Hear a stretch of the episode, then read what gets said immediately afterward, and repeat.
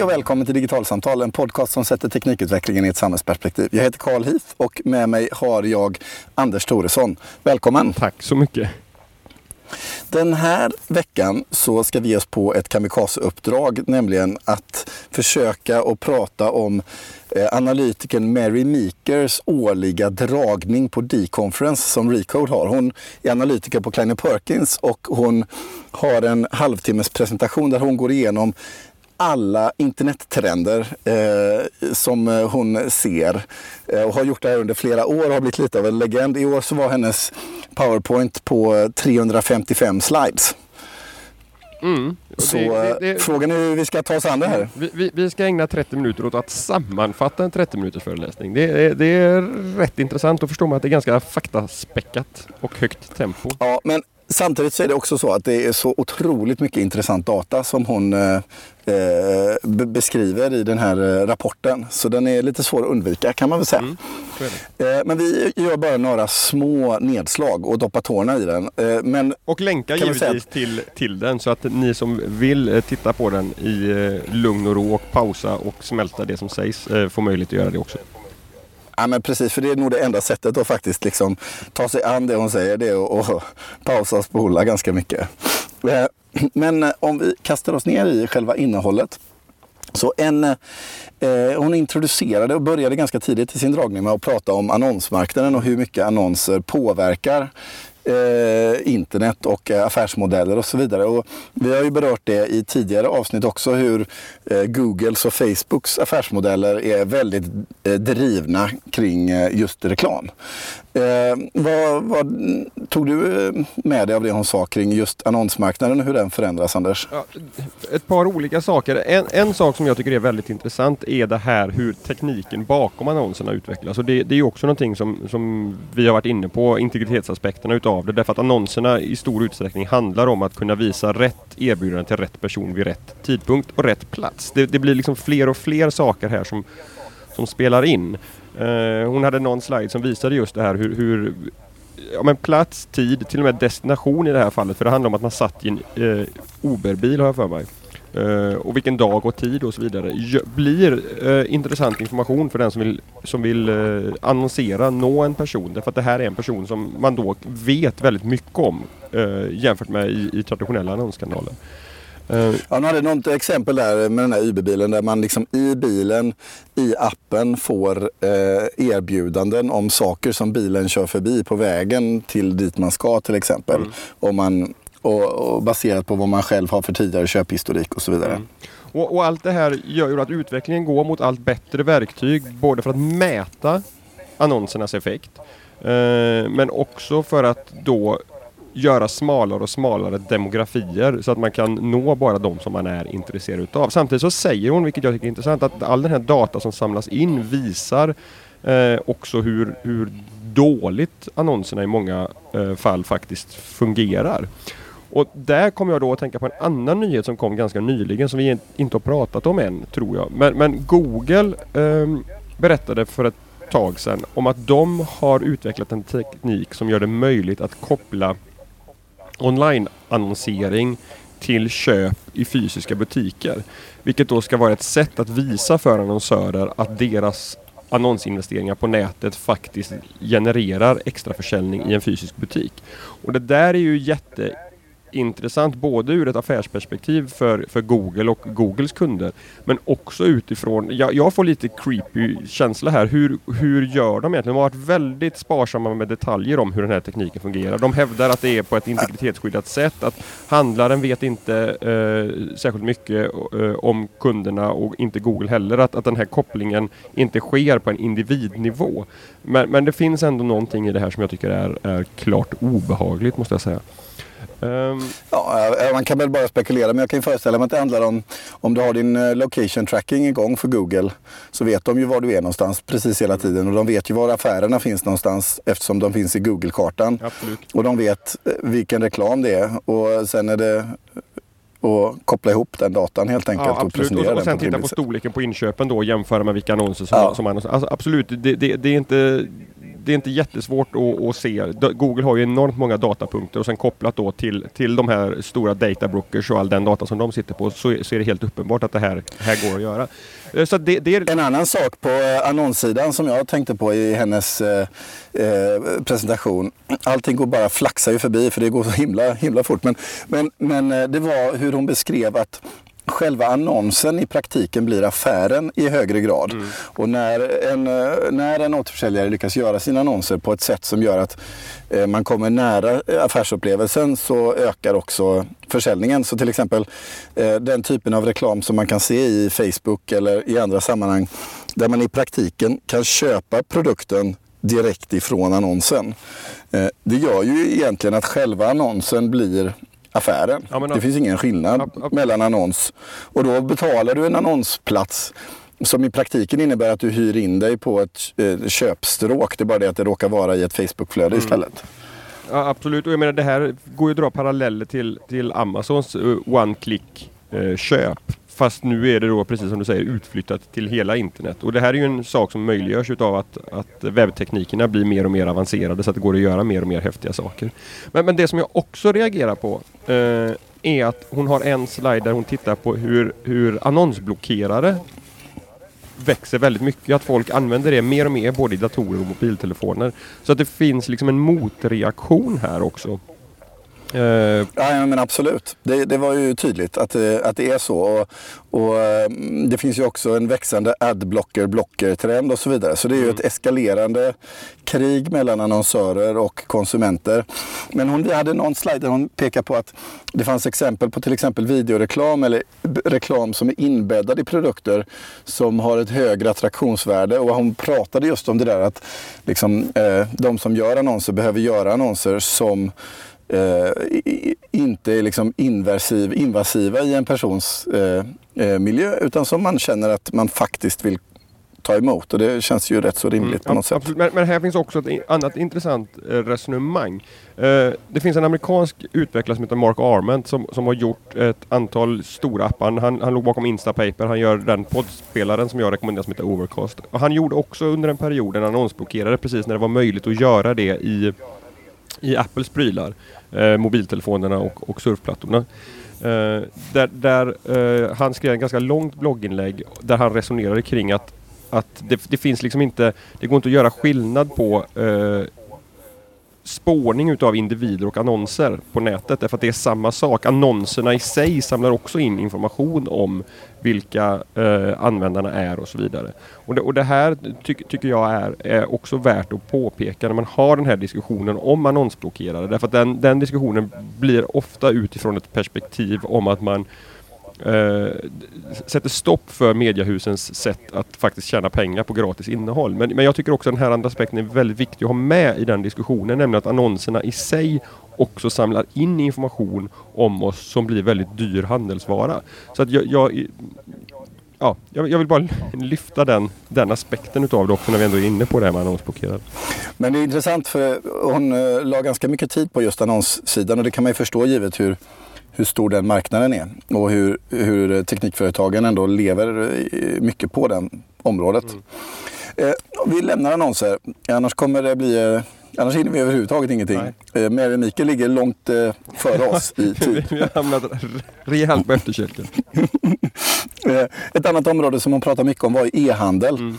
och hur den växer. Mm. Och, eh, och eh, det var ju, ja, det finns ju flera saker där som är jättespännande tycker jag. Eh, dels så kan man ju se Amazon eh, och hur Amazon växer i USA och på många andra marknader och hur Alibaba i Kina växer så det knakar eh, i sin eh, e-handel. Eh, och hur det här också korrelerar ganska väl mot mot eh, eh hur eh, köpcentrum eh, avfolkas och eh, läggs ner i USA. Eh, det är en jättestark eh, eh, trend att köpcentrum läggs ner men näthandeln ökar. Och hon visade också ett par ganska intressanta bilder på hur det här också förändrar hur vi interagerar med våra hus. Hur, hur fastigheter idag som har liksom entréer i, i Eh, i, i hyreshus till exempel, eller bostadsrättsföreningar, hur lobbyn i husen helt plötsligt blir ett slags postkontor. Eh, för att eh, eftersom folk inte köper i butiken utan saker kommer hem så blir det liksom fullt av kartonger i hela hallen i husen. Vi har ju inte sett det i samma utsträckning i Sverige än. Och igår så lyssnade jag på och fick prata lite grann med Alexander Bard som föreläste på en jättetrevlig konferens som hette Det offentliga rummet i Sundsvall. Och eh, eh när eh, Alexander pratade så beskrev han också precis det som Mary Mikael pratade om. Hur e-handeln växer så det knakar och hur köpcentrumen dör. Men i Sverige så har vi inte sett vi ligger lite på efterkälken. Det planeras för 18 köpcentrum i södra Sverige och Mall of Scandinavia går inte särskilt bra som jag har förstått det. Så så eh, här ser vi liksom en, en trend och sen så ser vi liksom ett förslö, försök till att upprätthålla någon form av mottrend. Men vi kommer väl hamna där Eh, i Sverige också kan jag föreställa mig med en väldigt förändrad eh, affärsmarknad med distribution av eh, produkter som kommer mer till våra hem och hur vi inte längre handlar i affärer på samma sätt som tidigare. Jag, jag tänker en annan sak kring det också, inte bara kopplat till köpcenter utan det, det blir liksom en ett exempel på hur svårt det är i dagsläget att planera för dyra infrastruktursinvesteringar i den fysiska världen. Eh, Nej men absolut. Därför att man vet inte. Alltså e-handel är en aspekt, eh, autonoma fordon en annan aspekt som, som påverkar det här. Att det är inte så himla lätt att sitta som eh, beslutsfattare på ett företag eller en offentlig verksamhet idag och, och egentligen veta hur, hur ska vi hantera våra pengar. Eller egentligen borde det kanske vara ganska lätt därför att det, det finns ingen anledning att, att ta stora tunga eh, fysiska investeringar som ska, ska leva i, i decennier framåt. Därför att... Ja, men om du är samhällsplanerare, om du är stadsutvecklare till exempel, så ska du göra en ny eh, eh samhällsplaneringskarta. De ska kunna hålla i 30, 40, 50 år. Var ska bostadsområden ligga? Var ska skolor och förskolor ligga? Hur ska vi, var kommer de handla någonstans? Var parkeras fordon? Hur breda ska vägar vara? Hur är det med på och avfartsramper på, på motorvägen och så vidare? Mm. Alla de frågorna bygger på antaganden om hur trafiken ser ut ut var vi bor någonstans, var vi jobbar någonstans, var vi gör våra inköp någonstans. Om vi leker med tanken att vi helt plötsligt inte åker till köpcentrumet och handlar utan det kommer bud, eh, autonoma budfordon till oss på natten eh, hem till oss. Ja, det förändrar ju förutsättningarna för hur hela den infrastrukturen ser ut runt omkring oss. Vi kanske behöver bygga hus som kan Eh, förvara mera saker i sina entréer. Man kanske behöver eh, tänka om kring var folk arbetar och bor och lever och så vidare. Och alla de här trenderna eh, eh, ser vi ju ganska liksom starka indikationer på. Så det är verkligen fascinerande och tänkvärt vad, de här, vad det får för konsekvenser när det blir så pass många parallella distributioner. Mm. Mm. Eh, vi får kasta oss ifrån handeln också, annars kommer vi aldrig bli klara. Eh, ett annat område som Mary pratade om är ju spel. Mm. Och där har det också hänt en himla massa. Mm. Eh, hon pratade bland annat om hur väldigt mycket teknik som vi tar för givet idag i tusen och en olika appar egentligen har börjat i spel. Ja men absolut. Att det liksom var... Hon, hon pratar om, om, flera olika aspekter där med nedladdningsbart innehåll och, och kameravyer som man själv styr eh, i sportspel som man idag kan göra på samma sätt när man kollar på sportsändningar eh, från, från, stora evenemang. Men, men, det som jag framförallt eh, vill, vill lyfta här och det här är ju inte, det här är inte en nyhet men, men de här grafikkorten som man började köpa för många år sedan för att kunna få häftig grafik i sin, i sin speldator hemma. De är ju väldigt duktiga på att räkna snabbt och mycket och har blivit en väldigt, väldigt viktig del i hela utvecklingen inom Big Data-analys. Så att de, den hårdvaran som en gång utvecklades för spel eh, ligger nu till grunden för väldigt, väldigt mycket utav den teknikutveckling vi ser som på väldigt många andra områden inom medicin och life sciences och, och eh, röststyrning och allt möjligt där Big Data och maskininlärning är viktiga aspekter. Um, det, det är... Ja, och det, och det, eh, det finns en professor i, visualisering i Sverige som heter Anders Ynnerman. Och han brukar prata om det när han föreläser. Att han, inleder, han jobbar med att visualisera medicinsk data och har bland annat tillsammans med vårt forskningsinstitut jobbat med att ta fram eh, eh, teknologier för att kunna göra virtuella obduktioner. Så man kan obducera en kropp efter det att personen är begravd. För man obducerar bilden av kroppen. Och Anders han, han tackar alltid spelare och spelföretagen för att de har gjort det möjligt för honom att göra bedriva den typen av medicinska forskning som man håller på med. Just precis eh, på grund av det du, mm. du beskriver nu. Mm. Så det är, det är verkligen en tydlig koppling. En sak som jag tog hem ifrån Mary Meekers spelbeskrivningar det var eh, hur e-sport ökar så starkt som det gör. Eh, att e-sporten som eh, liksom en, eh, en medieupplevelse och konsumtionsprodukt verkligen exploderar. Och hur e-sporten får eh, en penetration i allt bredare lager i takt med att allt fler människor spelar spel. Eh, och där hon beskriver att liksom andelen personer som spelar spel har överskridit 2 miljarder personer idag. Eh, och, och det får konsekvenser på liksom, tävling, betting, sport, hur man presenterar och pratar om sport. Och för den som inte har tittat på e-sportmatcher på Sveriges Television så kan jag verkligen rekommendera det. För det är, det är grymt häftigt att, att uppleva. Tanke, Även om man själv inte är gamer. Mm. En, en tanke som jag får där är, är ju när det gäller betting på, på e-sport och det här med riggade matcher och sånt som vi har sett i, i, i traditionella sporter som, som fotboll och allt, allt sånt här hur bettingbolagen ska, ska försäkra sig mot, mot riggning i, i saker när de inte kan se vad som händer bakom kulisserna överhuvudtaget. Det, det är lite kittlande att fundera på. Ja, sen, jag tror faktiskt den frågan redan finns på agendan. Vi ja, kanske får ta och göra ett e-sport, ja, eh, en e-sport poddavsnitt eh, längre fram. Mm. För det har vi faktiskt inte gjort. Eh, om vi kastar oss vidare i Marys eh, beskrivning så, så pratade hon eh, en hel del om eh, algoritmer och Spotify och media och sånt där. Mm. Och, och, och ja. där, där, tycker jag att det där finns ett tydligt exempel på hur det här med personanpassning eh, får konsekvenser för vår mediekonsumtion. Eh, det pratas ju mycket om, om personanpassning i form av eh, Facebooks newsfeed och, och, fake news där och så vidare. Men det finns ju, personanpassningen finns ju på så många olika ställen på så många olika sätt och, och Spotify har ju också det genom de här eh, skräddarsydda rekommendationerna som baseras på vad jag lyssnar på. Och 2014 så var snittet, alltså under en vecka, så lyssnade man på ungefär eh, strax under 30 artister eh, som en genomsnittlig Spotify-användare. Och, och, idag så har det snittet stigit till drygt 40. Eh, och, det, och, det, innebär ju att, att, med de här algoritmerna och, och ja, maskininlärning då givetvis eh, och, och kunskap om vad jag lyssnar på och därmed vad jag borde kunna tänkas vara intresserad av att lyssna på.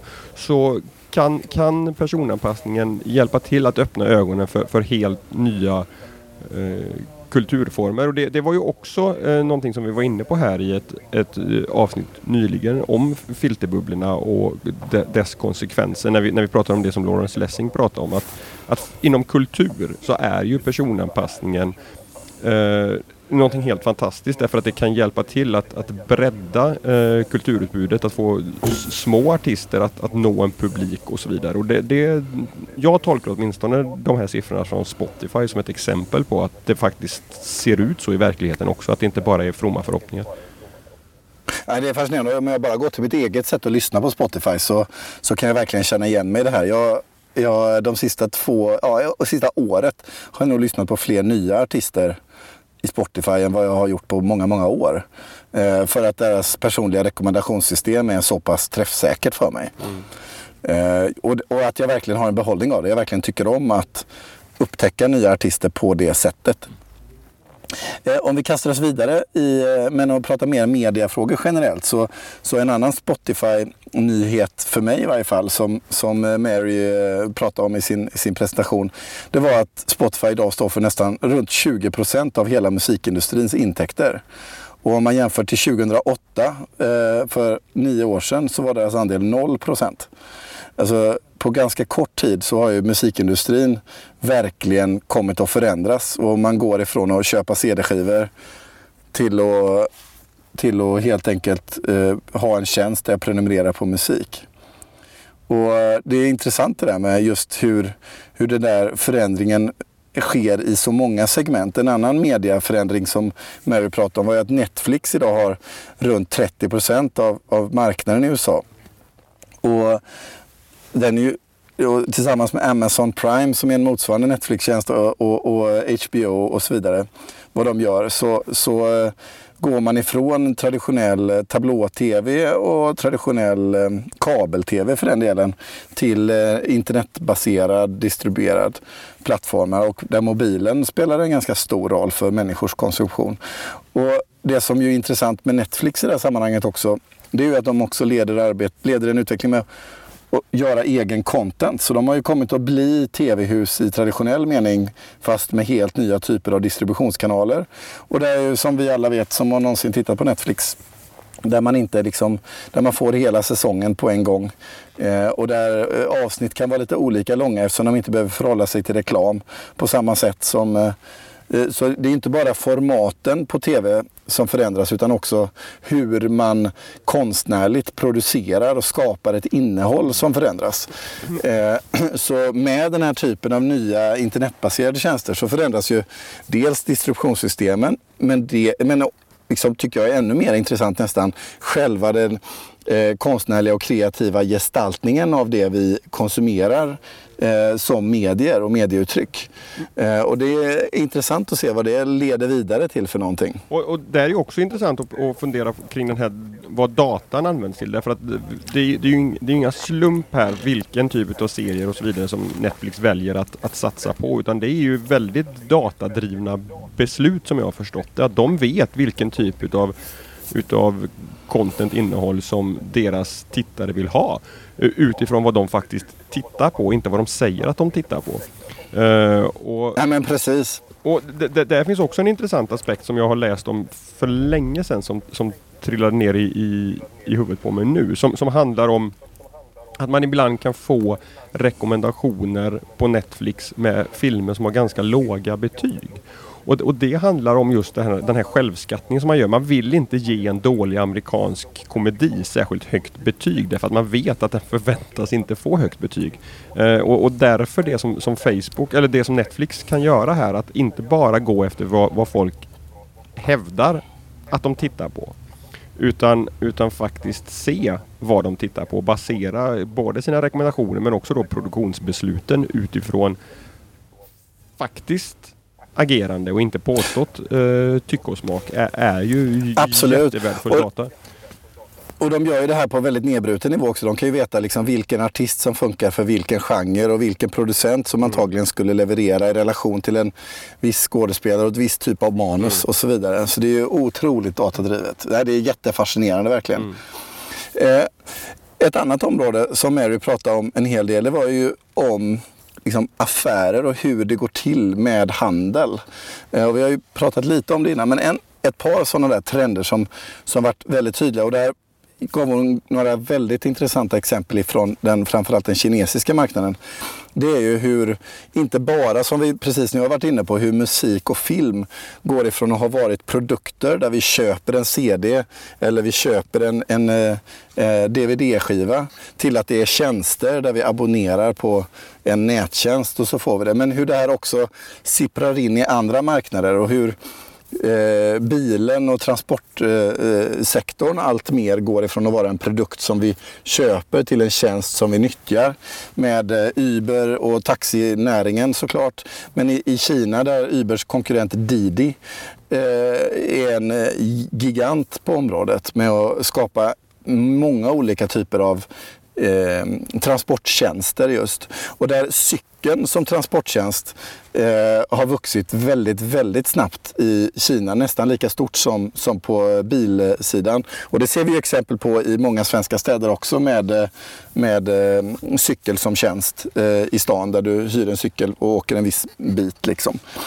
Eh, och hur just den här trenden från att det är något jag köper till en tjänst som jag har, hur den eh, sipprar in i allt fler marknader och där det här väldigt mycket handlar om just teknikdrivna processer på något sätt. Det är teknik och appar och eh, interaktionen med kunden som gör det möjligt helt plötsligt att eh, ta bort själva produkten och ersätta den med en tjänst. Men, men inte bara det utan det handlar också om eh, sensorer och data från produkterna i, i, i sig själva. Jag, jag gjorde en artikel tidigare i vintras om hur, hur big data på olika sätt kan användas i industrin. Och då, då handlar det bland annat om eh, hur man kan, kan tillverka produkter på smartare sätt därför man, man vet mer om hur produkten ska byggas. Men det fanns också teorier i de intervju, intervjuerna som jag gjorde då om att produkter som, som pumpar till, till industrin eller till, som diskmaskiner och tvättmaskiner hem till privatpersoner också kommer säljas som tjänster om ett antal år fram i tiden. Därför att eh, tillverkarna kommer veta så mycket om produkterna att det kommer kunna gå att serva och underhålla dem på helt andra sätt. Att det öppnar för helt andra affärsmodeller även i, i eh, nischer där vi idag överhuvudtaget inte ser att men varför skulle jag liksom abonnera på tvätt hemma hos eller möjligheten att tvätta hemma hos mig själv. Men, men där ett antal av de personer som jag intervjuade var ganska övertygade om att det, det är absolut en sannolik eh, utveckling. Därför att det blir mer ekonomiskt eh, för, för både kund och företag eh, att, att göra upp den här affären som en tjänst istället för en produkt. Och, och eh, men, men, och här är det tydligt just hur tekniken och teknikutvecklingen driver på de, de möjligheterna på något sätt. Eh, Mary hade mot slutet av eh, eh, sitt 355 PowerPoint-slide långa genomförande en, ett par slides där hon just beskrev liksom helheten i teknikbranschen och hur den förändrar. Och det var ett par rader där och ett par slides som verkligen fastnade för mig och som knyter an till samtalet som du och jag hade här om veckan som handlade om de fem stora teknikföretagen Apple, Google, Microsoft, Amazon och Facebook. Eh, vad hon eh, visade på eh, två slides det var att idag så är marknadsandelen för teknikföretag bland de 20 största av världens företag 40 procent. Så av de 20 bolagen så är 40 procent idag teknikföretag. Och av de fem största bolagen i världen idag så är det de här fem som är de största företagen. Apple, Google, Microsoft, Amazon och Facebook. Om man går tillbaka till 2012, bara fem år sedan, så var det bara 20 procent av företagen som var i topp 20. Och det var bara 40 procent av topp 5 som var teknikföretag. Så utvecklingen bara de sista åren från eh, andra industrier till hur teknikbranschen har kommit att bli så otroligt dominerande globalt. Den är häpnadsväckande får man nästan säga. Eh, och den får ju jättekonsekvenser på eh, allt egentligen. Global handel, interaktion, mönster, hur skatt eh, på företag, alltså allt möjligt påverkas ju av den här ganska stora förändringen från eh, vissa marknadssegment till andra. Mm. Vilket då återigen faller tillbaka till de här äh, utmaningarna som vi är inne på när det gäller att planera infrastruktur. Men det gäller ju allting här. Att det, det är inte så lätt att, att vara eh, varken politiker eller företagsledare och, och existera i ett, i ett sammanhang där teknikutvecklingen går så fruktansvärt snabbt. Vilka affärsbeslut ska man fatta? Vilka juridiska liksom, system måste på plats för att för att se till att eh, konkurrens eller personlig integritet och så vidare inte snedvrids utav den här otroligt snabba teknikutvecklingen. Och, och göra sån lagstiftning då så pass teknikneutral så att den samtidigt inte begränsar eh, de möjligheterna som tekniken faktiskt för med sig att, att bidra med positiva saker. Allt från klimatförändringar till, till allt möjligt, eh, medicin eh, och sånt. Där det finns många gånger personliga integritetsaspekter med som en aspekt i den data som behövs för att kunna producera nya varor och, och tjänster. Så att det här är en, en jättesvår balansgång. Ja, och när man ser på de här företagen och ser just hur stor dominans de har. Vi har pratat om det tidigare. Facebook har 1,92 miljarder användare, månatliga användare. Det är en fjärdedel av jordens befolkning.